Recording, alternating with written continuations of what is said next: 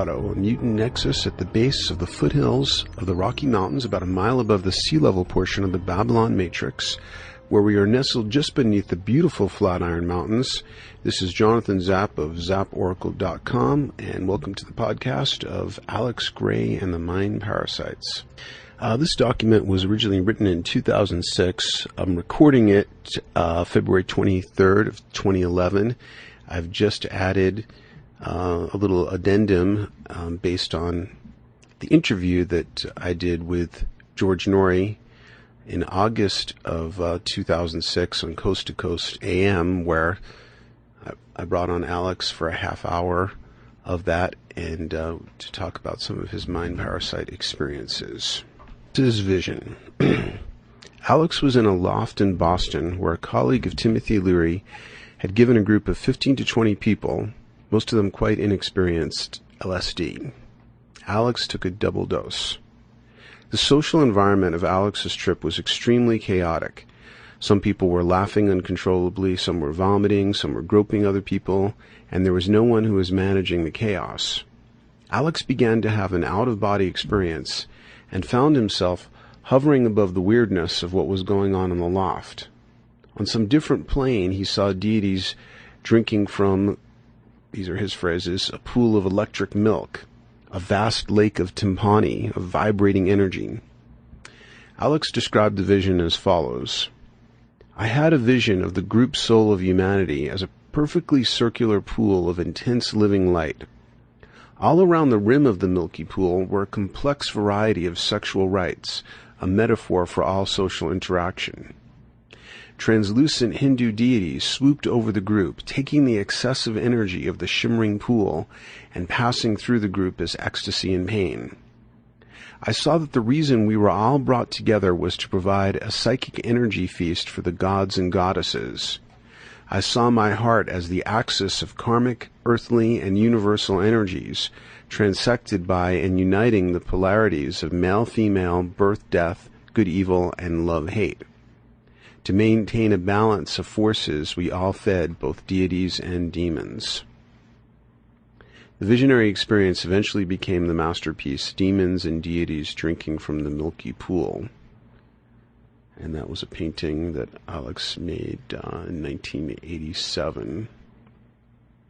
And it's published in his uh, great book, Sacred Mirrors, which is filled with other extraordinary images. You can order that uh, through um, alexgrey.com, um, Amazon, and so forth. A vision of the top of the food chain. The demons and deities were feeding from a pool of vibratory energetic milk created from human activities of all kinds, though Alex used sexual couplings to represent human activities in general. I suggested that the couplings were visual shorthand of human energetic transactions of all kinds, and Alex responded enthusiastically to that description. Apparently, the deities were drinking from a vibratory pool of the energetic metabolism of the species, so that through the pool they were drawing energy from the entire species. Productive way of describing Alex's vision is to say that it represents the very top of the food chain, the painting, however, is much more than that. It is a revelation of the human form transcending the food chain. Transcendence does not mean removing or floating above something. What you transcend is still present, and the transcendent state includes that which is transcended, while new vistas of awareness are added. Alex's paintings are forbidden seeing, revelations of what is hidden, but that the species desperately needs to see. Conventionally, we see ourselves at, as the top of the food chain. But Demons and Deities reveals this as a delusion convenient to those who harvest our energy, those who actually are on the top of the food chain. Another realization about this painting is that it is a classic illustration of the alchemical principle of as above, so below. We see the same range, if more polarized, of darkness and light amongst the deities at the cardinal points of the mandala as we do in the human couplings that form the perimeter. And I'm assuming that you're able to look at the painting, which, if you have my online document, Alex and the Mind Parasites, um, it's inside that document. for those of you listening exclusively as a podcast. And there was also a similar dark light range in the chaotic loft where some people were acting out dark compulsions while Alex was receiving this transcendent vision. Sexual chi as food source. Alex's artistic decision to represent all human activities by a range of sexual couplings was no random choice. Sexual chi is a potent, energetic food that can be harvested by human parasites and predators and possibly other types of parasites and predators. Orgasms can be viewed as energetic flowers blossoming in the collective human energy field. The couplings are arranged in a kind of circular spectrum, from loving couplings to atavistic, sadistic looking couplings. Benevolent entities appear to be feeding off the energy of the loving couplings, and demonic entities, one of which looks like a devouring vagina, are feeding off the degraded, sex is a metaphor for power couplings.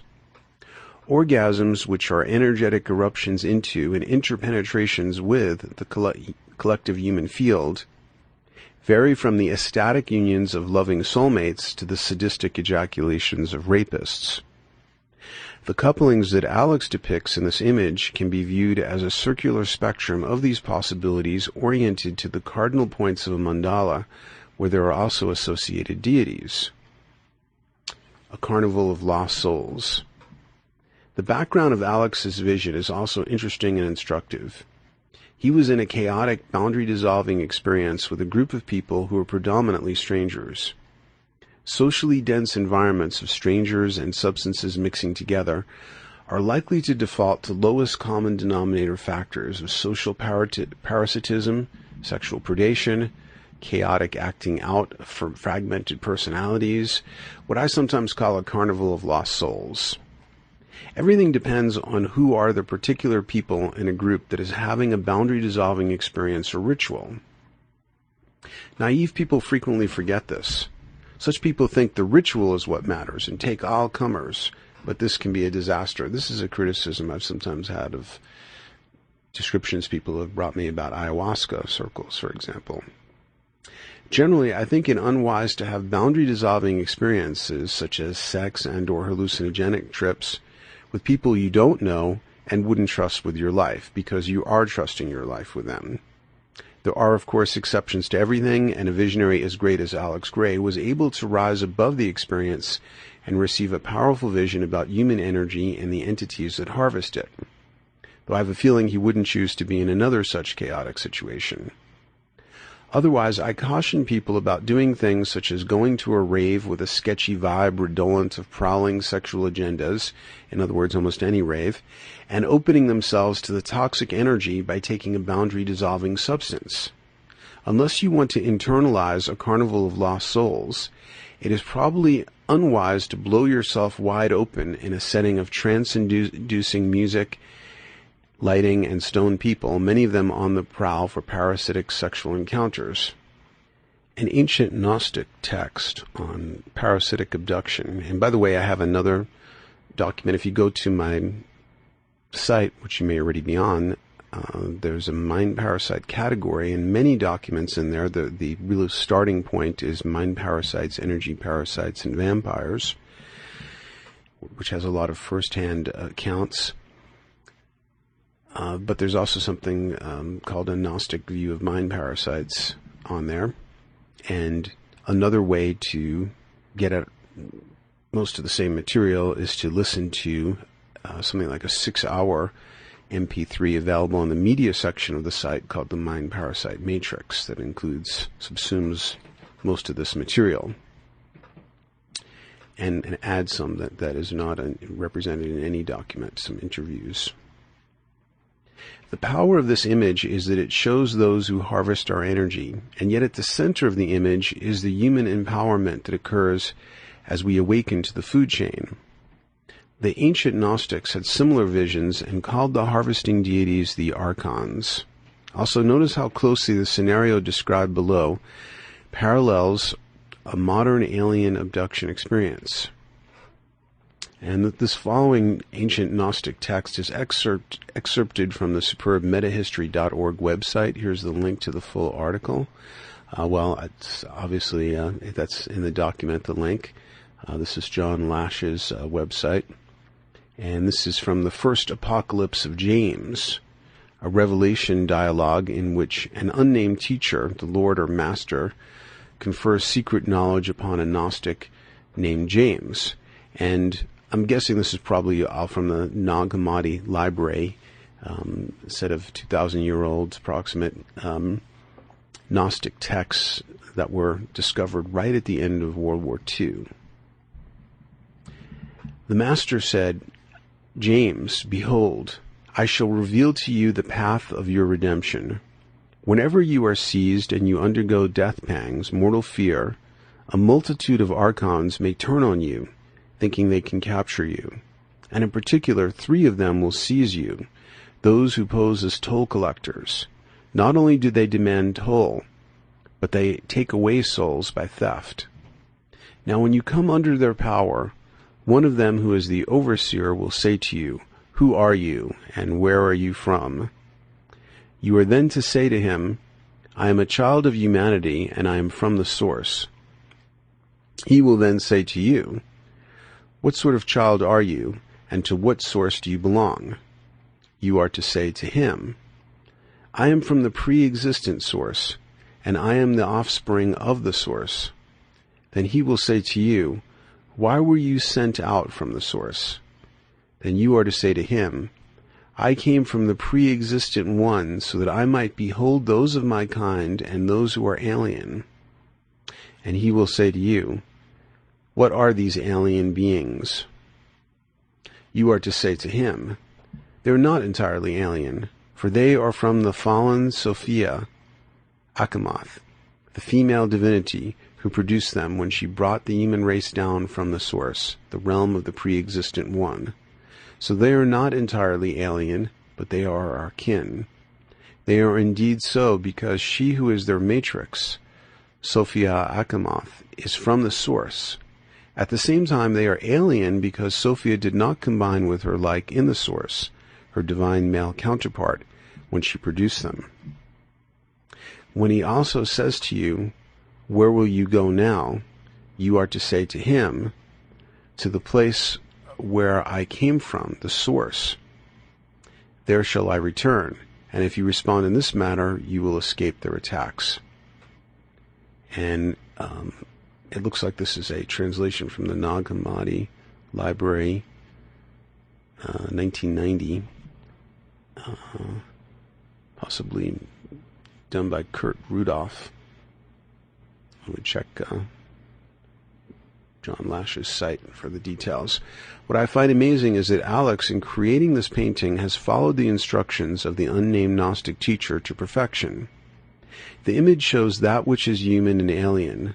It also shows that man is from the source and at the center. This is the secret of our transcendence of the food chain, according to the Gnostics. The archons are masters of deception who manipulate by encouraging us to give away our power to external saviors and authorities. We become like the living dead when they succeed, like Tolkien's ring wraiths, withered, obsessed beings, forever craving but unable to reach the precious, which could take the form of an object or person of desire, or a fanatic ideology, fundamentalist religion that enslaves us to its version of salvation. When the deceivers succeed, we get, for example, possessed suicide bombers hungry for death and their 72 virgins in paradise. The way out of this deceptive matrix is the recognition that we are of the source, of the source of nourishment. An incompleteness is revealed in the archons because they must depend on us for their derivative nourishment.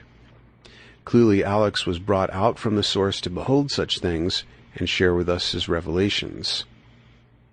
A way out of the bondage of deception is the path of wholeness that is our birthright. The principle of androgyny, the inner alchemical marriage of yin and yang, masculine and feminine, releases us from an enslaved relationship to the metrics. Matrix. I've written about this in Casting Precious into the Cracks of Doom, Androgyny, Alchemy, Evolution, and the One Ring, which you can find on the site, of course. And then um, also within this document, um, there are images of two other very related um, Alex Grey paintings. In the interview, he also agreed that they were related uh, to the mind parasite thing. One is called Self Hatred Endarkenment from 1997 and his 1996 painting Despair. Two of Alex's paintings in his most recent book, Transfigurations, depict what seemed to me a mind parasite attack and the human condition of bondage and mind um, mind parasite insertion. In the painting entitled Despair, we see a figure with his head down being attacked by small entities equipped with stingers and insectile parts while inside the mouth of some larger deity. The points of attack seem to correspond to chakras. In self-hate endarkenment, we see humans held in shackles and an entity appears to be stinging the figure in the foreground in his third eye. To me, it seems as if it is inserting its mind or will into this human victim. Addendum. After I wrote the above on August 14th of 2006, Alex joined me for 30 minutes of a three-hour interview with George Noory of Coast to Coast AM. After he recount, recounted the LSD experience, I asked Alex if he thought that the parasitic beings had influenced the chaotic behavior he witnessed in the loft. Alex replied, at one point, I did feel that this entire thing has been orchestrated by these beings, that our coming together was not an accident. When we feel influenced to do certain things, or intuitively guided to do certain things, many times we may seek guidance from a higher realm, in the same way one can be vulnerable to the influence from beings from a lower realm. Alex then described another mind parasite experience he had under the influence of LSD. I remember one time being on one of the most harrowing LSD adventures I ever had. I felt like I was a flapper in the wheel of fortune, and every realm of being and dimension was one of these slots that the little flapper was open to. And in one such dimension that was flying by, I saw this really strange insect-like creature lunge out at me. After I came back from this trip, and for days afterward, I was really feeling out of sorts and very energetically drained and I realized that this thing had jumped out and was probably still embedded in my aura. So I did a whole cleansing to draw all the energy back into the heart and then expand it out from the heart to banish this being. And that concludes the podcast of Alex Grey and the Mind Parasites. Thank you. Jonathan Zap, signing off.